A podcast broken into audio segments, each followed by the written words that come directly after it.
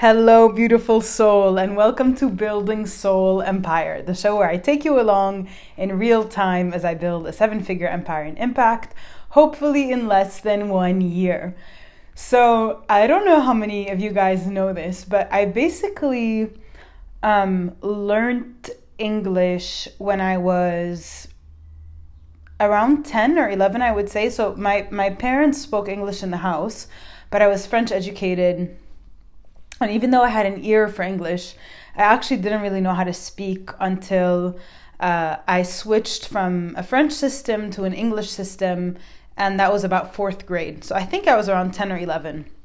And I remember actually being made fun of for not being able to speak English. Uh, I didn't know how to spell the. I remember the first day of school so clearly uh, when I switched to an English system, and there was a picture of a whale in a bathtub. Okay, and we had to spell all the main words. I had no idea how to spell the, right? Because in, in French, that's the. Um, I had no idea how to spell whale. Like, how is there an H in there? Um, I had no idea how to spell bath. How do you spell the? Like, that little image perplexed me because I it was just a symbol of me not being able to do this thing, right? And I remember also um, this guy called Joseph. Joseph, if you're listening to this, what's up? Like, Joseph asked me to be his girlfriend in fourth grade, but because I didn't really understand English, I didn't know that we were dating at, in like fourth grade. And then one year later, I realized that I had been like quote unquote in a relationship for a year. Um, it was just a mess. And then when I had to like quote unquote break up with Joseph, that was really dramatic and sad for him and confusing for me. so it it anyway, like it was it was a rough start and I didn't really like I didn't really like the fact that um, people could hold this over me that I wasn't a fluent English speaker, and so I started reading and reading and reading and reading and reading and reading and reading. Like I, I, I literally fell in love um, with English literature at the time, and I eventually became uh, one of the better English uh, speakers in the class, which was really cool. And then that was elementary. And then fast forward to middle school, and I actually don't remember who the English teacher was, but she did something with us that I think um, shaped my life. And I don't remember for how long, it must have been something like a couple of months, where every day we had an assignment to write 10 pages a day, right? Like flow of consciousness. And that created a relationship with writing that was very very intimate so like even up to this day my brain doesn't function if i don't write how i'm feeling or what i'm going through right so even when i when i was like at dd when i was chief of staff um, a big way that i processed my job was writing the story of what was happening so that i had a narrative to follow like it really became um, part of the way that I expressed myself, and I think with time it became a very it became a strength of mine. Um, right, we all have things that we're good at, and we have things that we're less good at, and writing became just something um, very natural. Became something very natural to me, like an extension of who I am. And that's something that was engineered, right? Like by a couple of factors. One, I think like the fact that I was bullied for not speaking English um, was a huge driver for me to start um, to start speaking English. And by the way, like I think another thing, I was never bullied for my size, never, never, never. Um, but I definitely didn't have an atyp. I didn't have like the typical uh, sexy body, and I think that's a that was another huge reason that I started training, right? Because I didn't have this like perfect body that I wanted. Um, so there was that. There was the fact that I wasn't fluent in English. And then the second was this uh, kind of like engineered exercise, which happened over, I don't really remember how long, but I remember it happening in middle school, where every day I would write um, 10 pages no matter what. come rain or come shine, whether I had something to say or not. Um, and I, as I was working today, I had a a small epiphany where you know uh, in the in the funnel hacking community, which is uh, what started all of this, you know, there's a hashtag that's like "Do what Russell says," and I, I started to see I started to see a similarity between what happened with my writing in middle school and what's happening now, right? Because it's like even even if you're not perfect at writing doing it every day, time and time again, you're to get better and eventually you're to find your voice and eventually you're to be able to write about anything very easily.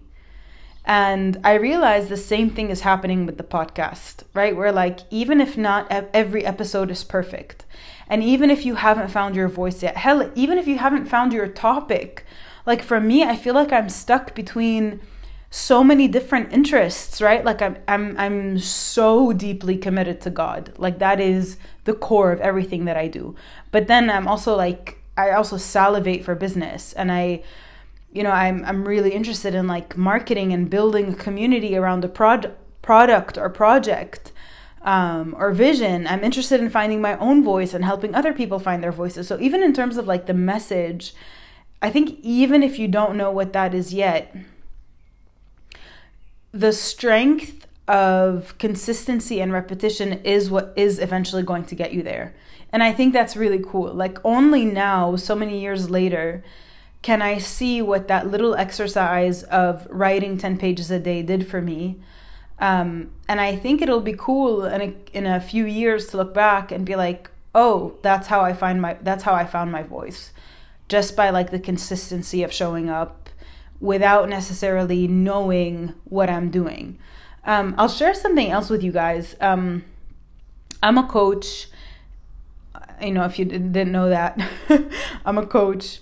And I work with a very small handful of people, and I have a very intimate relationship with those people, right? Like we become partners, and their success is my success. Um, I feel that way about every entrepreneur, by the way. I feel like every entrepreneur who succeeds is me succeeding, and that's like that. That's a really nice relationship to have. But um, I've been encouraging my clients who are entrepreneurial in nature to also follow Russell because there's there's a clear framework that works. Um, and part of that is starting their own podcast. And and what, like what I keep hearing again and again is like I'm not ready, it needs preparation, you know, like the cover art is not perfect, I don't have a jingle, I don't have this, I don't have that. And honestly, none of that is important. None of that is important because if you are where you are in your journey, like if you're listening to this, most probably you haven't found your voice yet and you're also in the process of finding your voice. Right? So it's not the cover art that's going to make a difference. It's doing the podcast that's going to make a difference and it's finding your flow whether it's in writing or in podcasting or in your messaging or whatever, it's actually doing it that's going to get you there. It's not thinking about it or preparing for it. Um, yeah, so that was a really cool simile because I feel like the um, the benefits that I got from writing 10 pages a day is something that has so beautifully enhanced my life. And I feel like I'm excited to see what doing a podcast a day for a year um, will do. And I think if you're listening to this, you know, I don't know, I feel like consistency is like the most powerful thing. Um, that does not say that I'm perfect and that I don't struggle with being consistent. But um, I also believe in atomic habits, you know, so like to commit to one thing and do that one thing well, um, I think is groundbreaking. So, like for me, some of my non negotiables are training. Like when I train to three times a week, when I commit to three times a week, even if to me that's a little bit, come hell or high water, I'm training three times a week.